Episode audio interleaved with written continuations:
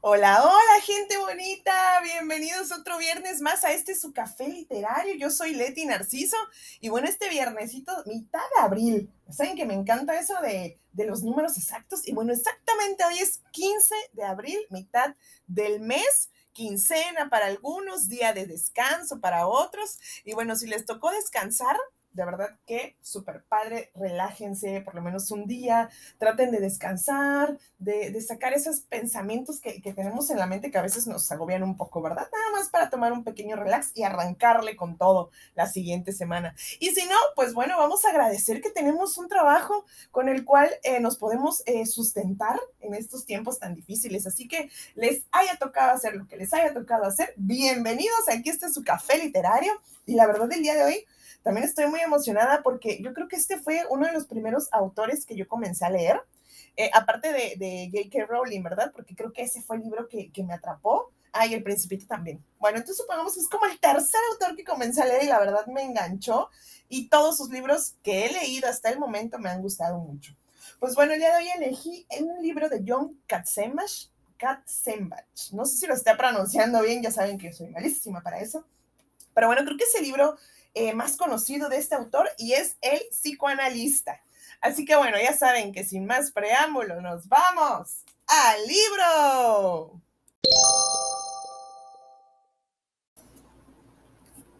El psicoanalista de John Katzenbach, capítulo 1. El año en el que esperaba morir se pasó la mayor parte de su quincuagésimo tercer cumpleaños como la mayoría de los demás días, oyendo a la gente quejarse de su madre madres desconsideradas, madres crueles, madres sexualmente provocativas, madres fallecidas que seguían vivas en la mente de sus hijos, madres vivas a las que sus hijos querían matar. El señor Bishop, en particular, junto con la señorita Levy y, y el realmente desafortunado Roger Zimmerman, que compartía su piso del Upper West Side y al parecer su vida cotidiana y sus vívidos sueños con una mujer de mal genio, manipuladora e hipocondríaca, que parecía empeñada en arruinar hasta el menor intento de independizarse de su hijo, dedicaron sus sesiones a echar pestes contra las mujeres que los habían traído al mundo. Escuché en silencio terribles impulsos de odio asesino, para agregar solo de vez en cuando algún breve comentario benévolo, evitando interrumpir la cólera que, fluía a borbotones del diván. Ojalá alguno de sus pacientes inspirara, inspirara hondo, se olvidara por un instante de la furia que sentía y comprendiera lo que en realidad era furia hacia sí mismo. Sabía por experiencia y formación que, con el tiempo, tras años de hablar con amargura en el ambiente peculiarmente distante de la consulta del analista, todos ellos, hasta el pobre, desesperado e incapacitado Roger Zimmerman, llegaría a esa conclusión por sí solos.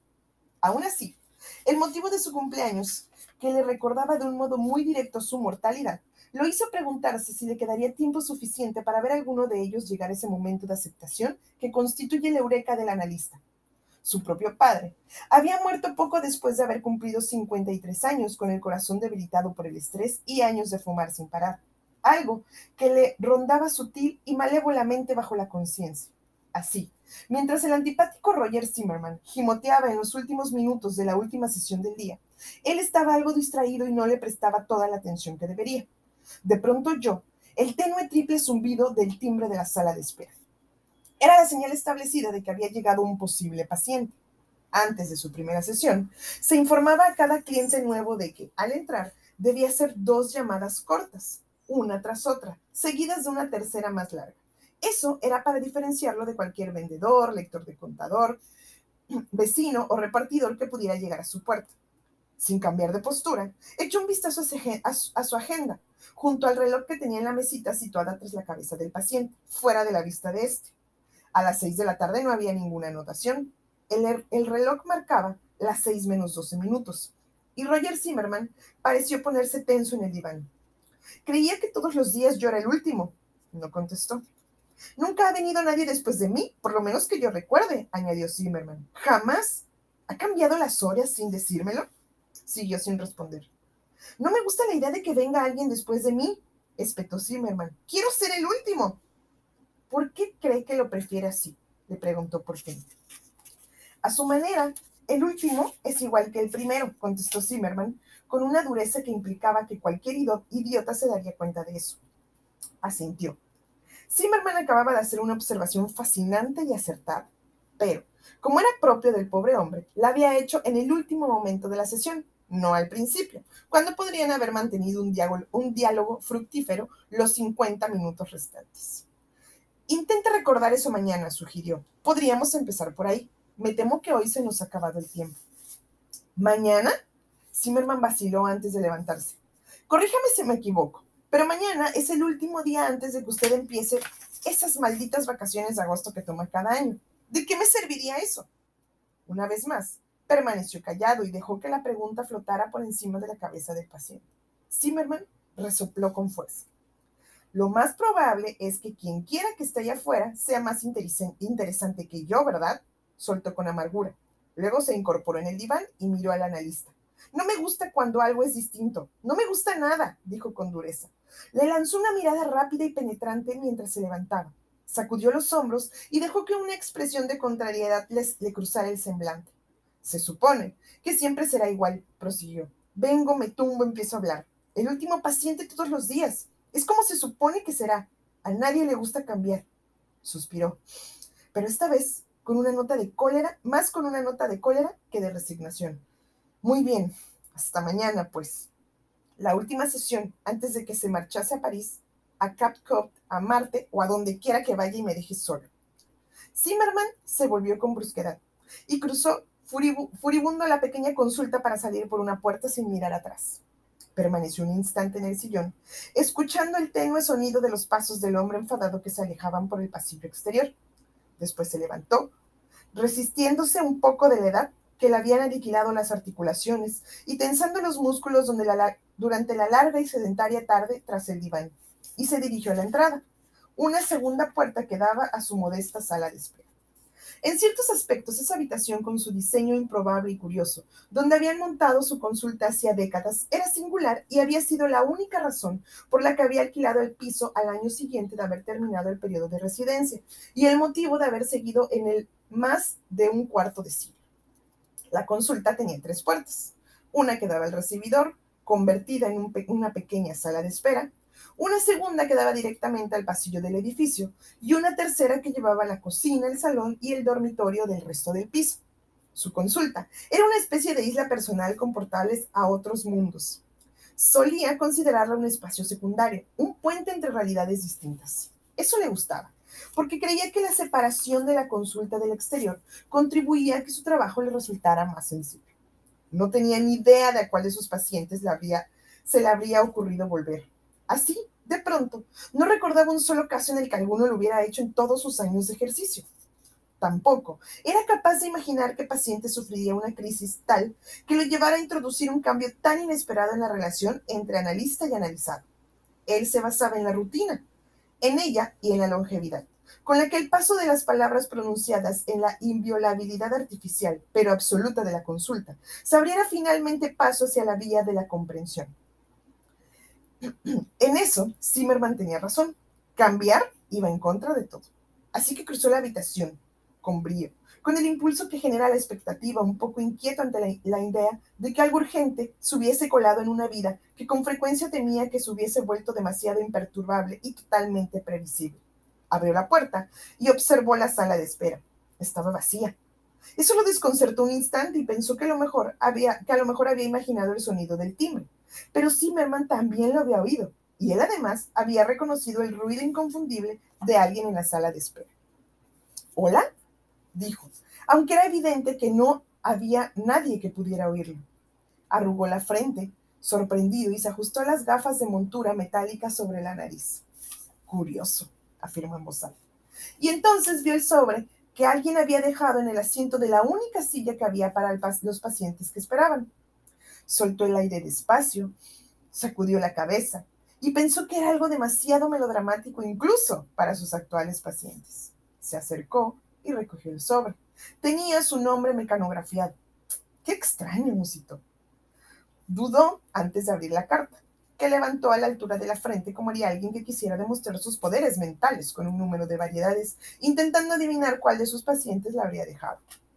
Pero era un acto inusual, A todos les gustaba expresar quejas sobre sus supuestas deficiencias e incompetencia de forma directa y con frecuencia, lo que, aunque molesto a veces, formaba parte del proceso.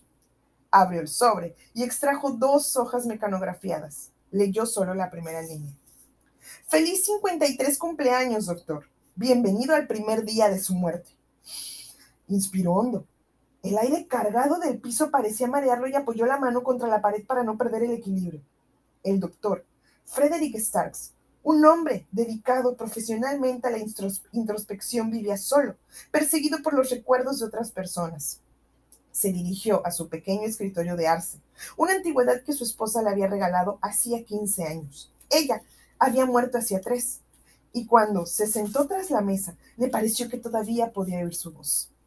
Extendió las dos hojas de la carta delante de él, en el cartapacio.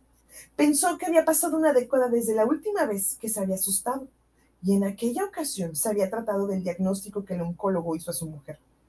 Ahora, el renovado sabor seco y ácido en su boca era tan desagradable como la aceleración de su corazón, que sentía desbocado en el pecho. Dedicó unos segundos a intentar sosegar sus rápidos latidos y esperó con paciencia hasta notar que recuperaba su ritmo habitual. Era muy consciente de su soledad en ese momento y detestó la vulnerabilidad que esa soledad le provocaba. Rick Stars no solía dejar que nadie supiera cuándo prefería el sonido afable y amistoso de la abreviación informal al más sonoro Frederick. Era un hombre rutinario y ordenado. Su minuciedad y formalidad rozaban sin duda la obsesión. Creía que imponer tanta disciplina a su vida cotidiana era la única forma segura de intentar interpretar el desconcierto y el caos que sus pacientes le acercaban a diario.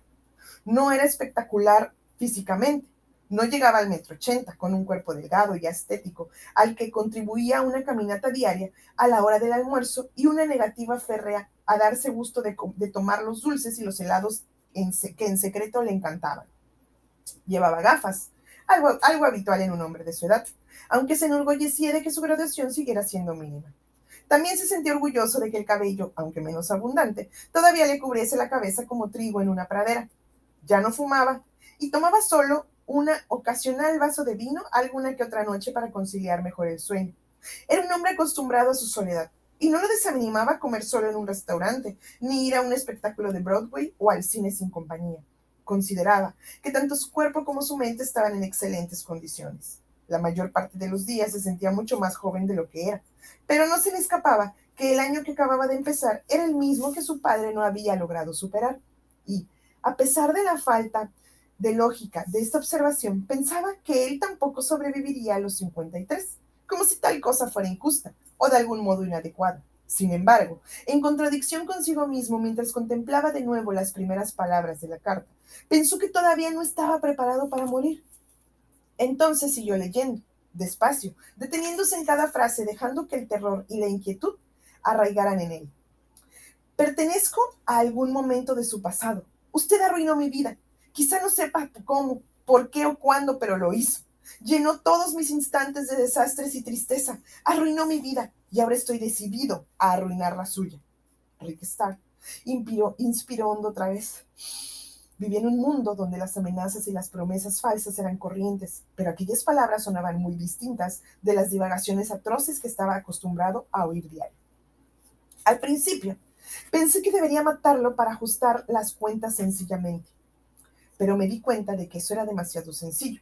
Es un objetivo patéticamente fácil, doctor.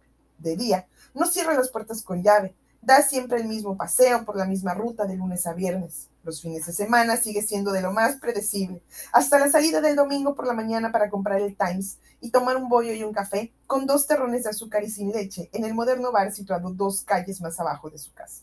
Demasiado fácil. Acecharlo y matarlo no habría supuesto ningún desafío. Y, dada la facilidad de este asesinato, no estaba seguro de que me proporcionara la satisfacción necesaria he decidido que prefiero que se suicide. Ricky Starr se movió incómodo en el asiento. Podía notar el calor que desprendían las palabras como el fuego de una estufa de leña que le acariciara la frente y las mejillas. Tenía los labios secos y se los humedeció en vano con la lengua. Suicídese, doctor. Tírese desde un puente.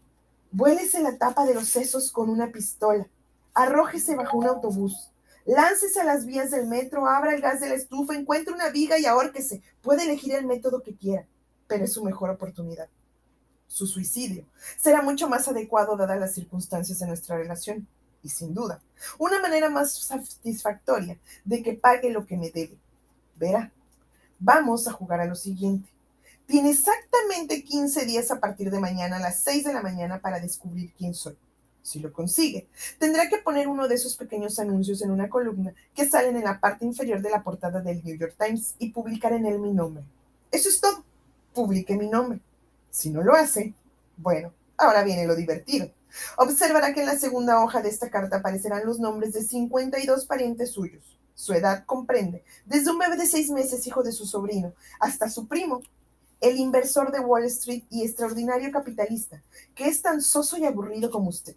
Si no logra poner el anuncio según lo descrito, tiene una opción, suicidarse de inmediato, o me encargaré de destruir una de estas personas inocentes. Destruir. Una palabra muy interesante. Podría significar la bancarrota financiera, podría significar la ruina social, podría significar la violación psicológica, también podría significar el asesinato. Es algo que deberá preguntarse. Podría ser alguien joven o alguien viejo, hombre o mujer, rico o pobre. Lo único que le prometo es que será la clase de, de, hecho que ellos, sus seres queridos, no superarán nunca, por muchos años que hagan un psicoanálisis. Y usted vivirá hasta el último segundo del último minuto que le quede en este mundo sabiendo que fue el único responsable, salvo, por supuesto, que adopte la postura más honorable y se suicide para salvar así de su destino al objetivo que he elegido. Tiene que decidir entre mi nombre o su necrología, en el mismo periódico, por supuesto. Como prueba de mi alcance y del extremo de mi planificación que he puesto en contacto hoy con uno de los hombres de la lista con un mensaje muy modesto. Le insto a pasar el resto de esta tarde averiguando quién ha sido el destinatario y cómo.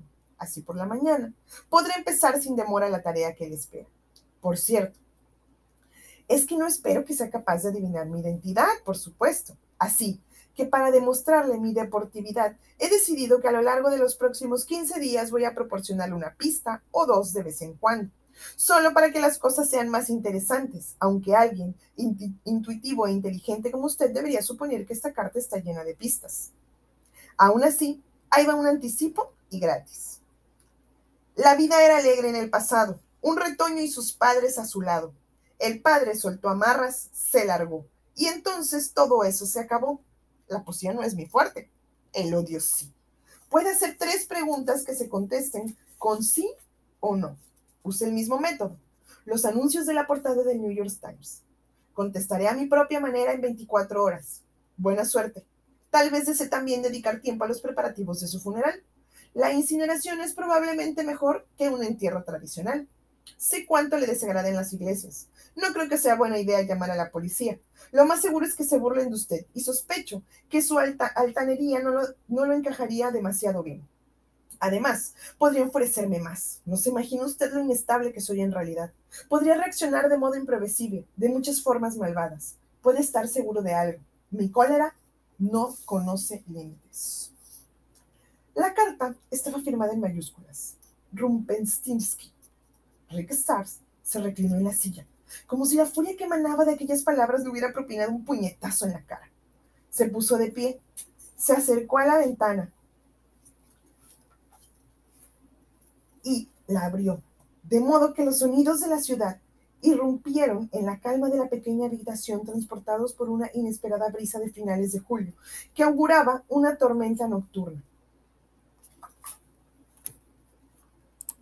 Inspiró buscando alivio para el calor que le embriagaba.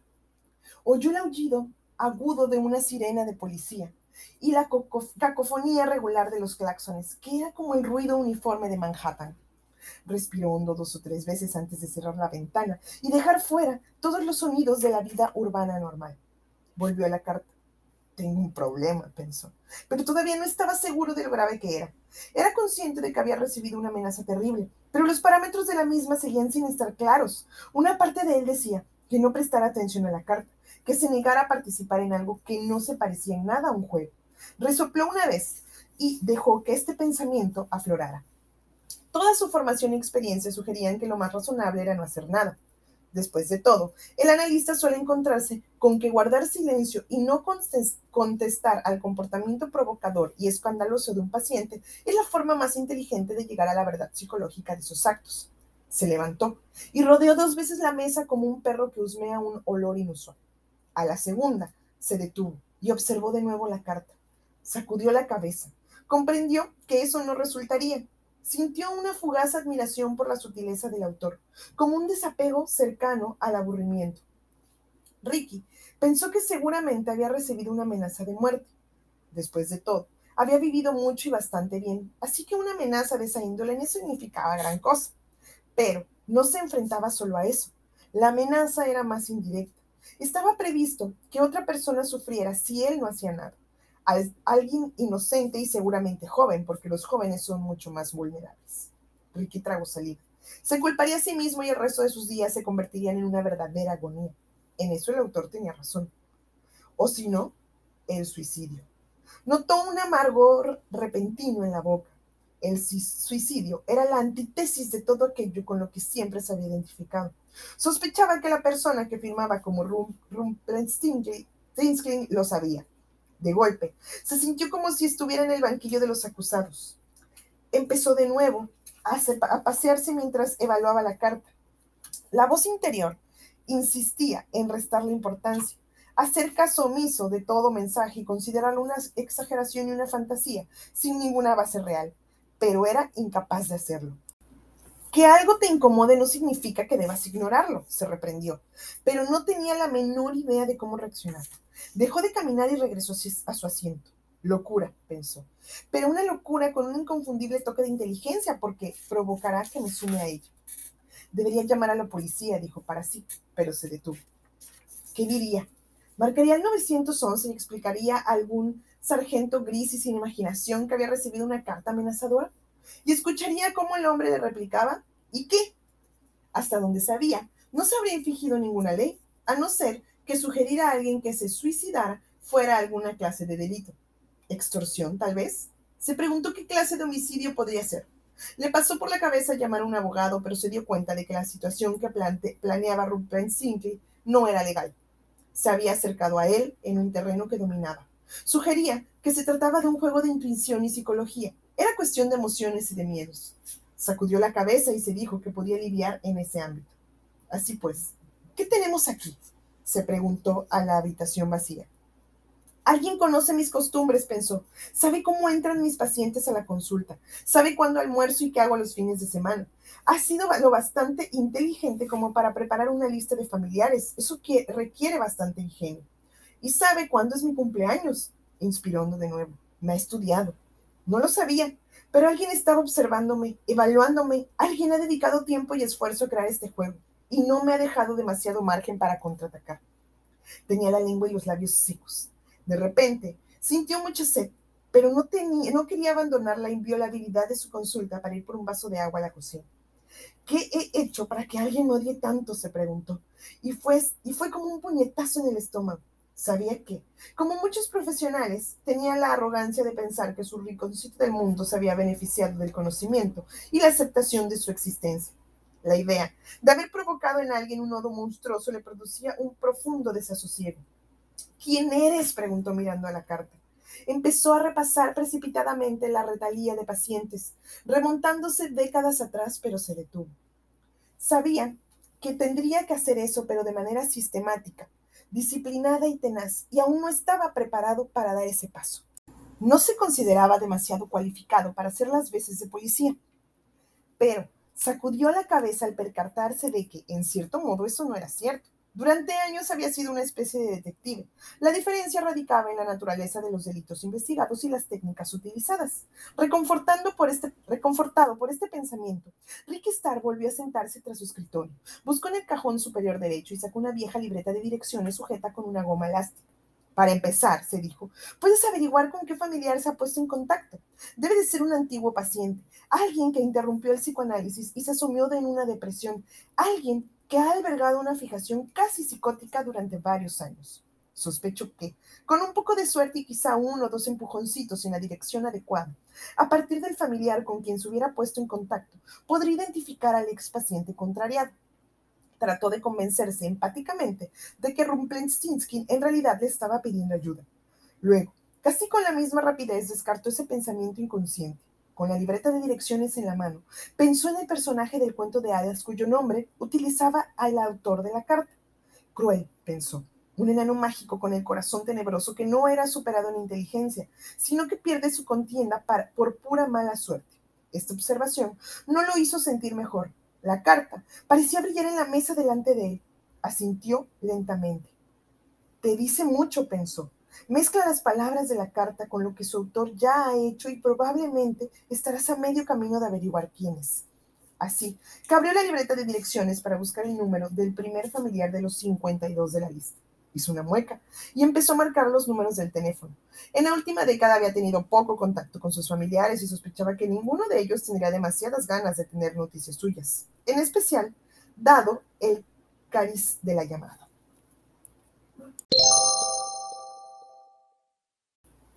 ¿Qué les parece, gente bonita?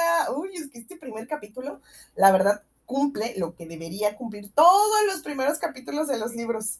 Eh, atraparnos, dejarnos con esa duda y con esas ganas de seguir leyendo y leyendo y leyendo hasta descubrir qué pasa.